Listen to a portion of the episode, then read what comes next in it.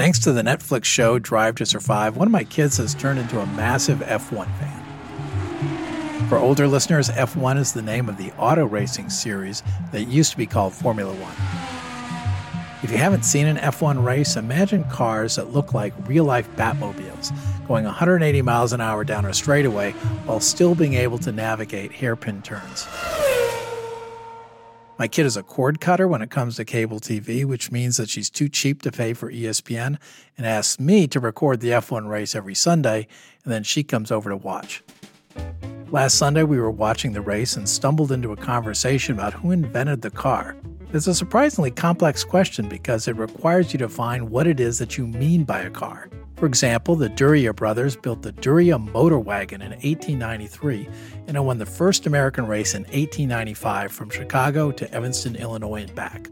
Ransom E. Olds of Oldsmobile fame invented a one cylinder, 3 horsepower motorized horse buggy in 1901. But after looking at some pictures, I'm not sure it or the motor wagon really qualifies as a car. Colette of the Financial Decoder team, who looked into this issue in depth, says that the first internal combustion automobile, the first real car as we would know it, was invented in 1901. It was a Mercedes designed by Wilhelm Maybach in Germany. It had a 35 horsepower engine and a top speed of 53 miles per hour. I trust Colette's judgment on this because she's one of the few people on the Financial Decoder team who could remember having changed the oil on her car by herself, so that makes her fully qualified to be our car history expert. By 1909, we've got Henry Ford, who made the Model T and its assembly line, making cars more affordable, and the automotive industry took off from there.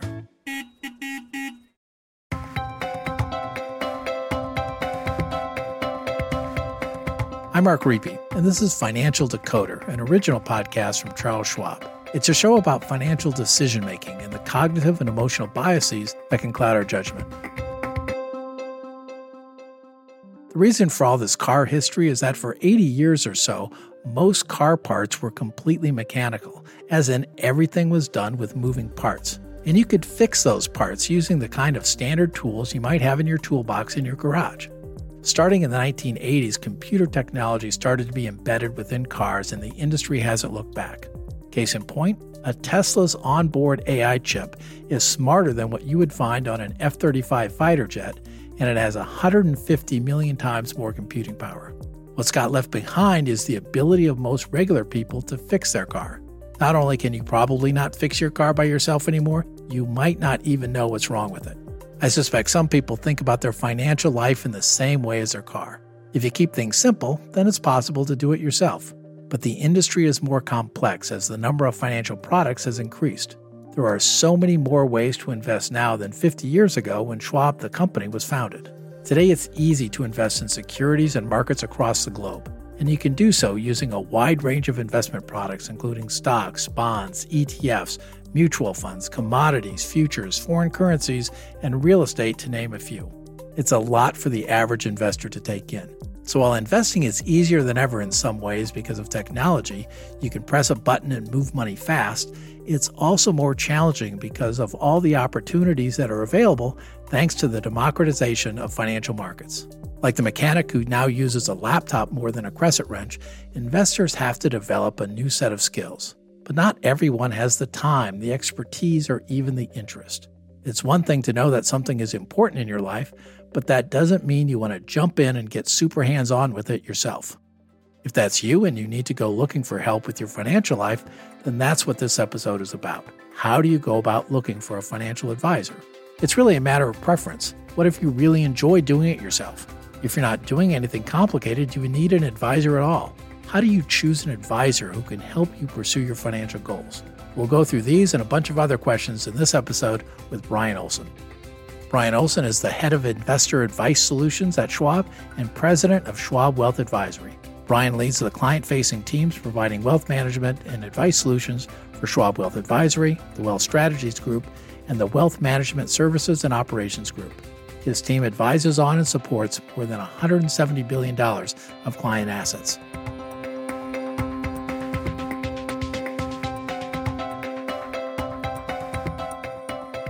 Bryan, thanks for being here today. Oh, thank you, Mark. Bryan, before we get into the details of the, the decision of working, you know, how to work with a financial advisor, whether to get a financial advisor in the first place, maybe let's just start off with tell me a little bit about how you got into the to the business. Is this something you always wanted to work in investments and in, in, in finance, or was it something that you kind of evolved to over time? Well, I've been doing it so long now, over 30 years, it's hard to remember back uh, when I first made that decision. But no, it wasn't always my interest. I actually had pursued uh, physical therapy very young in my life uh, when going to college. And then along the way, took some science classes and realized I liked the quantitative aspects of uh, certain things and sort of stumbled onto finance, mainly because of the quantitative nature of it. But then I realized that, wow, you can really make a difference in a person's life and that really sort of cemented my interest in in staying in the field for basically the next 30 years and and hopefully many more to come. Yeah, very good. Very good. I didn't know that about the physical physical therapy. That's interesting.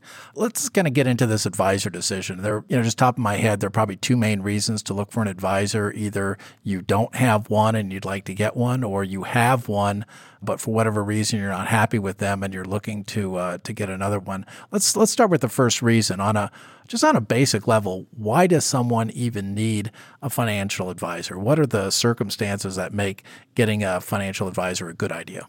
Well, I mean, it's basically anyone who wants to improve their financial well-being, um, and they and they need that expert help.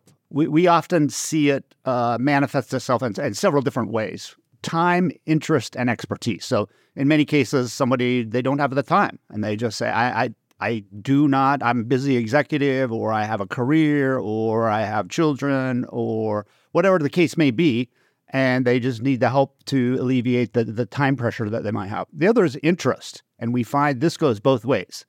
Either I have no interest, I find no enjoyment in this whatsoever, so I want somebody to help me do it or do it for me. Or I have an interest in it, I want to learn more. Please help bring me along and educate me. And then the last one is expertise. They just don't know about the markets, they don't know about financial planning, just like in any area of your life that you might seek out experts, whether that's, you know, medical, uh, you know, building something, getting your car repaired. Often we just don't have the expertise. We need to uh, do it ourselves, so we we seek out an expert. Those are great examples, and I think one mistake that people make when they when they start a search to hire someone for a task is they haven't really taken the time to really think through what it is they want from the person they're going to hire. So, uh, in the in the financial advisor context, what should they really be thinking about? What what what questions should they be asking really of themselves before they start doing that search? That's a great question because most people don't do that pre work. Um, and it often comes back to haunt them in the relationship with the advisor. And, and it's some self reflection. W- what is it you're trying to accomplish? What life stage are you in? Um, what is the complexity of your situation? And people often associate that with just pure wealth, but it's not. Complexity of situation comes can come from wealth, uh, also can come from family situation, what you, your goals are, and that's what you really have to ask yourself too. What am I truly trying to accomplish? Is it is it saving for education? Is it a home? Is it retirement planning? Is it a gifting strategy? And an advisor can help you refine and prioritize some of those. But if you don't have a fairly good sense of that walking in, it will be hard to you know get the most out of an advisor relationship. Yeah, it's hard to uh, have someone help you with a problem if you can't articulate what that what that problem is. Absolutely. So now that let's say they've gone through that pre-work as you described it, they've got a sense as to what they're trying to accomplish with the advisor. How did they get started with the actual search process? Are there are there resources available? Is this just a word of mouth game? Uh, what's your what's your experience in that area? Well, word of mouth is great because it is such a personal relationship in many cases that if you know somebody who's worked with an advisor, a great place to start. Our industry has evolved quite a bit over the last several decades, and most major firms, Schwab included, have great educational resources on thinking about an advisor, thinking about the relationship, and then on the actual advisor uh, themselves. Uh, there are also other places uh, one can go to find their the biography, the philosophy of the firm, all of those items. There's also some industry regulatory bodies that have produced information. Uh, one being BrokerCheck, all one word. If you want to look it up on the web, it, it's it's a, a site that's maintained by FINRA, which is the Financial Industry Regulatory Authority. And you can look up an advisor by name and get their bio, their education, uh, the licenses they have, any disciplinary action that's been taken against them. There's also other industry type organizations. The Certified Financial Planner Board also has uh, resources where you can put in, you know, your city, your location, and it will list um, uh, people who have the uh, CFP designation, which I think we'll cover a bit later, which is Certified Financial Planner. So there's a wealth of resources. Some of it because of, of the personalized uh, nature of the relationship. I suggest, you know, doing some shopping, going in and talking to these firms and seeing what resonates with you, whether it's firm philosophy or communication style and frequency of that. I think that you're right. We're going to get to uh, uh, designations and that kind of stuff in a in a second. But uh, but before we go there, you started listing some things to to look into for the advisor themselves. Most most firms, you know, they've got websites. So and a lot of people, of course, they check out that website before they actually do that in person meeting. So what would you look for on a on a website? What kind of things should uh, should should a potential client be looking for? I think at the highest level would be philosophy and process. Does does the firm have a philosophy that resonates with you that you believe in, um, and do they have a process, a well articulated, laid out process? Uh, a lot of the uh, ad- advice you're going to get should be driven by an underlying process, and you need to understand that and know what it is and all the steps involved. Then, when you get to the actual advisor themselves, uh, things like you'd normally look for in any sort of service provider. What is their biography? Well, you know, what, what is their level of education? Uh, what are their professional designations beyond their education that they may have uh, sought out? Another one is what type of clients do they have? Do they have clients that are similar to you? Is the program designed for somebody in your situation? So there, are, those are a few things I'd consider. Uh, you mentioned certifications and uh, and designations as part of the kind of the educational process that the advisor has gone through. What are some of the, the, some of the more popular ones, and and what do they what do they indicate, if anything, about the about the advisor in question?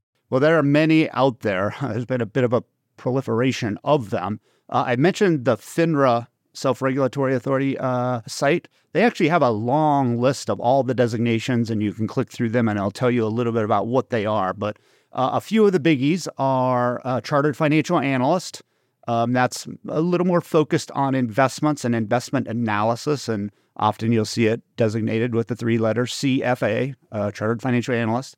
Another biggie that's out there uh, and well respected is the Certified Financial Planner that I, I had mentioned earlier, and that's often seen with CFP after somebody's name. So that's another one. It's a bit broader in the wealth slash financial planning space. So beyond investments and uh, things like estate planning, insurance, uh, banking, things like that. There's also the certified wealth strategist, um, CWS. You'll see many people have. Again, mainly about broader things than just investments, but more wealth related items. And then you have traditional like the CPA, certified public accountant, again, more focused for an individual on taxes and preparing of taxes. But those are a few of the big ones and, and more, more well respected. So, uh, you know, at the end of the day, certifications, designations, their educational background, that's really about what, you know, what the advisor knows. And, but in my opinion, when it comes to financial matters, it's also really important to uh, have a good relationship with, uh, with the person you're working with. So, how important is that from your standpoint? How important it is it to have that comfort level, both kind of personally and professionally? How do you determine if it's a good fit? Is it just a gut feeling? Are there any red flags that people should be looking for when they when they actually start having in person meetings with that uh, with that potential advisor? The, the, there is a bit of uh, a gut feel on some of this because it's it's going to be a process that's so dominated by personal communication between you and your advisor. There has to be a, a, a, sense of comfort with them and their communication style. I mean, you're going to reveal things about your life that you probably revealed to very few others, uh, and it's necessary and you have to. So there is a, a level of comfort you're going to have to have, whether call it what you will, gut feeling, I, I would say. But I also want to go back to they need to have a philosophy and a process that resonates with you again, hopefully they're going to lean on that process over and over and over. So it should uh, be something that resonates with you. You you mentioned red flags. This is where I go back to process. If they talk more about product than process, that's a red flag. Uh, in in my mind, that that that means they may be more focused on selling products to you than helping you with your broader financial situation and progress towards a goal. And so when you think about someone's process, it should be all around your goals and helping you achieve those goals. And also willingness to meet your style where you are. I mean, that, that might be frequency, that may be type of communication. Is it email? Is it phone call? Is it video calls? All of those things sort of go into the mix.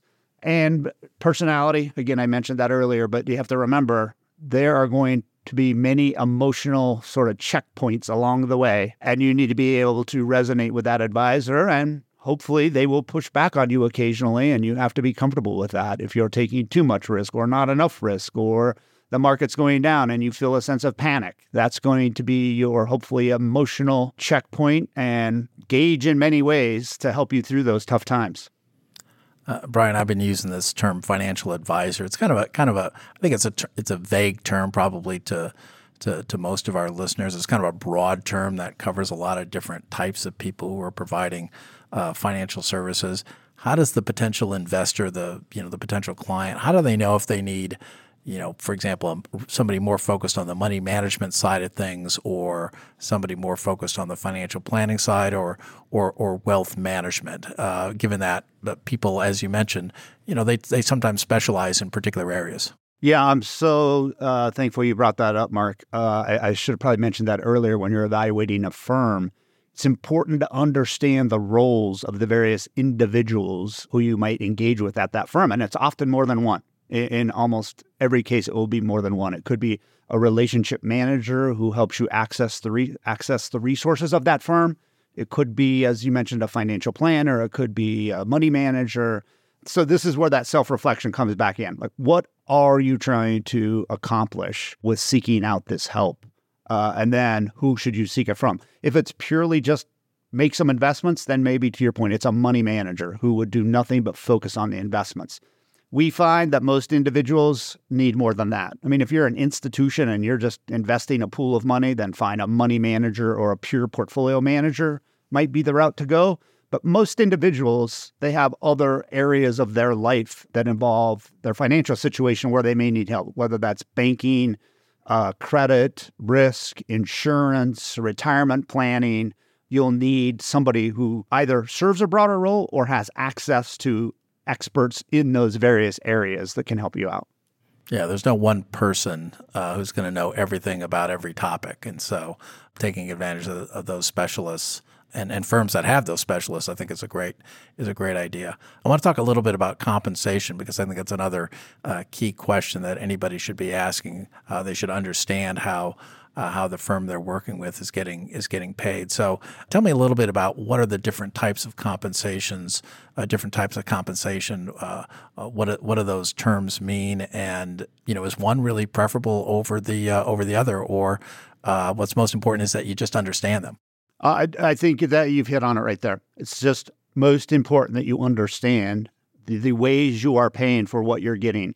There, there are several main uh, types of, of compensation. One is fee based, which is generally a percentage of assets uh, that you have invested with that firm, and they will charge often, you know, somewhere around one percent is sort of common across the industry. Some a little higher, some a little lower. There are other subscription type arrangements where you pay a monthly fee or a flat fee for the year that are out there. And then the, the third and the one probably to be most careful of is product based fees or commissions, where there's income earned by the provider based on what products they've sold uh, to you or they've used in your plan.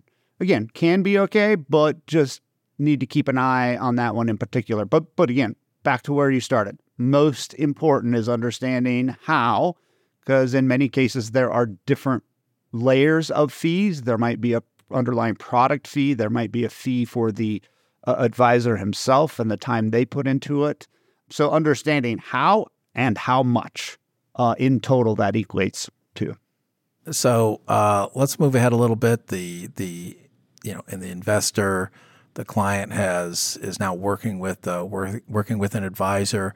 They're you know they're getting advice, they're getting recommendations. How do how does the how does that client uh, evaluate whether that that advice, whether it's about you know kind of portfolios or the wealth management type topics, uh, how do they evaluate the the usefulness of the advice they're they're getting?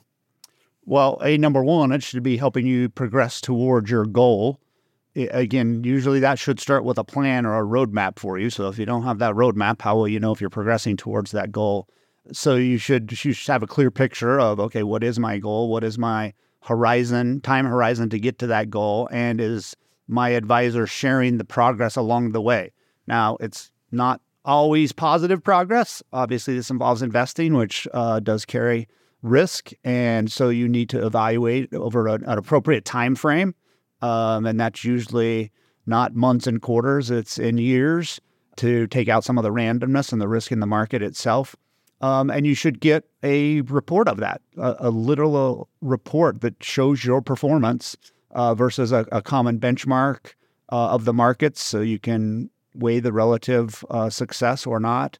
And it should uh, ideally come with a financial plan that literally shows the dollar progress that you're making towards that ultimate goal, uh, whatever whatever it may be. Again, education, saving for retirement, um, and that advisor. And this is goes back to where we started when you know beginning your uh, work with an advisor. Ask them for a sample let me see what you will provide to me. Does it take the form of a financial plan? Will it show me my odds of success? Will it show me my performance against common benchmarks? And take a look at that. You don't want to learn that well into the relationship. You want to see it up front. But but then on an ongoing basis, I know uh, Wealth Advisory, as you mentioned, the program I work in, we have quarterly reports we share with our clients. We have financial plans that we generally update, you know, once a year and show them the progress and the odds of success they they have in achieving that goal. So those are a few ways that somebody should be looking for. Uh, I've I've mentioned to, to, kind of people in the past that advisors they're neither miracle workers nor mind readers, and I thought we could talk about uh, both of those characterizations because I think if people understand that they can work with their advisor better. So, what on the miracle worker part of that? What misconceptions do clients have about what an advisor can and can't do to improve the financial situation of their of their clients? That's a great question. I know uh, as a listener of your podcast, I know you like to focus on some of the behavioral tendencies of individuals in the, in the field of behavioral finance. So important to consider and think through. What they cannot control is the outcome of the markets. Uh, and many people think, oh, I, will find the advisor who will get me some outsized returns, and that will be my secret to meeting my goals. And and that is nearly impossible.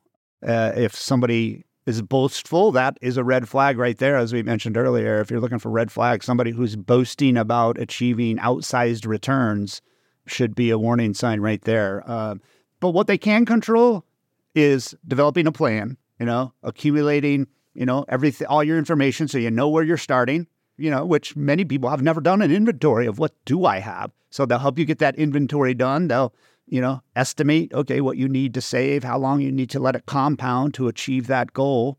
Um, so they can control creating a plan, which is so, so important. So you have that roadmap of where you're headed. The other thing that the advisor has control over is risk, determining the risk level you're comfortable with uh, and that's appropriate for your plan and then using investments and diversification to control that risk now not precisely but get it in the ballpark so that you stay with that plan. Uh, advisor has much more control when they're developing your plan and especially your portfolio on the risk aspect of it. The return is going to be dictated by the market which we all know there are lots of ups and downs along the way. So controlling the risk and ideally as i mentioned earlier that emotional checkpoint your reaction to that risk in the market and and ideally serving as that counsel and and keeping you invested in many cases, but keeping you following your plan. Uh, I mentioned uh, I mentioned Mind Reader, and and part of the reason for that it, it really kind of goes back to what you were talking about at the beginning about doing that pre work to figure out uh, kind of who you are and what you're trying to accomplish. And the, the reason I mention that is that the advisor really can't help you if they don't know what's going on with, with you as a client. So, what are some situations that uh, that you see where clients don't always do a good job of communicating with the with the advisor? Some of it's the inventory I mentioned. What are all of the assets that you have or might expect to have um, from from other family members? So getting that, I mean, a key starting point is where are you starting from? Many people are, you know, they're just not used to it. It's not something we discuss openly in life, and many times weren't, you know, raised that way. So you, it feels very personal and very revealing when you're telling an advisor where all these assets are held or you know other family members who might pass away and you might inherit so so you have to just have a level of openness with that advisor of what you have but also your personal life situation i mean these these things have a big impact on your finances i.e. divorce health issues death planning for it again some conversations that can be very uncomfortable and we're not used to having but if you want long term success, that's the type of information your advisor needs to be aware of. I throw in one more, which is uh, admitting you didn't understand what the advisor was just telling you. You know, be be willing to, if they've explained something and there was too much industry jargon in there, just just say, hey, did, can you can you run that by me again in simpler language so so that I get it. I I totally agree with that. This industry is loaded with jargon. At Schwab, we have the saying, "Own your tomorrow." We want you involved. We want you engaged we think it is partly an educational process and we find our best clients who stay with us the longest and achieve their their goals by following that plan are those that are well informed are pushing back on us asking us questions so i couldn't agree more you have to be engaged with your own plan you cannot uh, farm it out to a, a to a third party even the most expert advisor and think you're going to have success you need to play a part in your own plan uh, Bryan, earlier you mentioned um, uh, biases, and uh, you know, as, as, as people know, if they're listening to this, we we tend to focus from time to time on cognitive and emotional uh, decision making biases. So, Bryan, what are some of the biases that commonly crop up on the part of investors when they're working with the advisor? What are some of the things that kind of get in the way of that being a fruitful relationship? Yeah, there there are several that come to mind, um, and, and, it can affect both the the investor, the client, or the advisor himself or herself. So maybe the first one I'll start with is overconfidence. Um, I know you and I had done some work on on a few of these earlier in our careers, and it, it's believed to be Confucius who came up with uh, that the definition of knowledge is uh, knowing what we don't know. And so, as humans, we're optimists and we're often overconfident and not seeking out that what we may not know. Uh, in many cases, that's risk, risk of the market, having too rosy of a, a picture in your mind of what's going to happen. Uh, again, the advisor can fall prey to the same overconfidence, and that's why uh, I mentioned earlier the boastful statements should be a red flag and a warning, and maybe a warning the the advisor is overconfident. But overconfidence is one. Uh, and that one, you just need to understand the the odds of success you might have and be realistic about, you know, this is where education and history of the markets and the advisor can help you with that. Another one we already touched on illusion of control. You know, the advisor only has control over so many things. And again, in investing, there's a, a, a level of randomness to it. So making sure you understand what you control, which I would argue is, you know, focus on the risk and the risk in the portfolio, not not the return. One of my favorite and one I see our clients fall most prey to is one we call the availability heuristic. And that is decisions based off of what's most readily available uh, in your mind. And usually that's what just happened in the market. You know, for example, 2022, we had a relatively bad market, bear market, you know, negative, you know, double digit negative returns across most asset classes. And if you're using that as the single point or single point of information to make a decision, well, you might invest very conservatively the next year, i.e., this year, and asset classes have now had double digit positive returns. So, again, just making sure you're understanding the longer term nature of the markets, you're seeking out more than just what's readily available. Again, that's where an advisor can play a key role, walking you through, you know, the history of the markets and what's happened in different situations and what, what would happen to a portfolio like yours in those various situations and showing you some of that history and even using you know software to run through uh, scenarios for you. So those are a few that come to mind.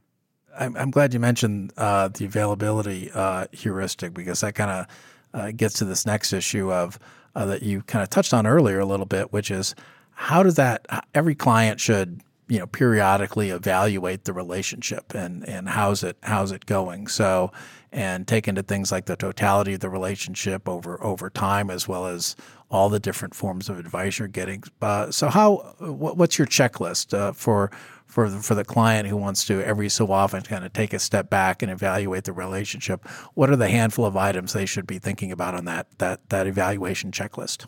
Okay, I'm going to sound a bit like a broken record, but you know, was there a plan put in place? Is the process being followed that they articulated earlier on?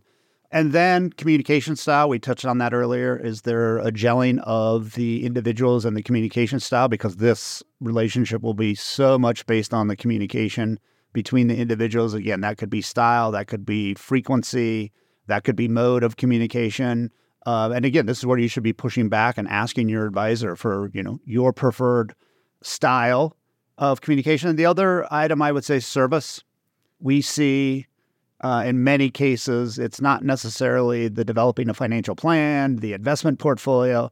It's often the service element of the relationship, which is, you know, moving money, getting checks, setting up accounts, titling accounts, all of the sort of daily stuff you need to have taken care of. If the firm or the advisor falls down on the servicing element, you know, the best plan uh, often won't be accomplished. Uh, so, so there's a service side of the relationship I would definitely uh, evaluate as I'm I'm looking back and creating my checklist. Uh, all right, uh, let's last question because and we'll we'll try to keep cover a lot of ground here, which is uh, which is useful. So people are probably going to have to go back and re-listen to this episode to get all the uh, all the finer points. But if you want to leave them with like the three most important considerations when choosing an advisor, what would they be? First off, is firm. Is it a firm that you trust that brand and you trust what they do? They have a well articulated philosophy and they have a stable of experts nobody lasts forever. People uh, move on, people retire. So if you needed expertise in another area or a new advisor, would that firm have the resources to be able to provide that for you? So, firm is one. You want a strong, stable, successful firm. Obviously, it's going to be around for a while. The second one we've hit on a ton communication style. This is such a personal relationship you are about to, you know, enter into. You need to make sure that communication style with you and probably the multiple parties that will be involved in the relationship uh, is, is, something you feel comfortable with. Uh, and then lastly, uh, again, we've covered it a couple times the the process and philosophy of that firm. Does it resonate with you? Does it make sense? Uh, is it well articulated? Uh, and did they go back to it frequently? So firm, st- communication style, and then process philosophy. Bryan Olson is president of Schwab Wealth Advisory. Bryan, thanks for being here. My pleasure. Thanks, Mark. The title of this episode is Do You Need a Financial Advisor? And of course, like many complex questions, the answer is it depends. Like Bryan mentioned, it depends on what your goals are. It depends on how comfortable you are managing your own investments. And it depends on how comfortable you are trusting someone with the details of your financial life. Maybe you could manage your investments yourself, but you just don't have the time or bandwidth. Like changing wiper blades or adding windshield washer fluid, you probably have the ability to do it yourself but you can save time by having it done as part of a regular maintenance appointment. It also doesn't have to be an either or decision. Do some tasks yourself and leave the complex stuff to the professionals. The most important point is that if you do find yourself wanting to reach out and find an advisor, you want to be prepared. You want to feel confident in knowing what to look for, just as you would when evaluating a car mechanic or a contractor for your home. After all, it's your money.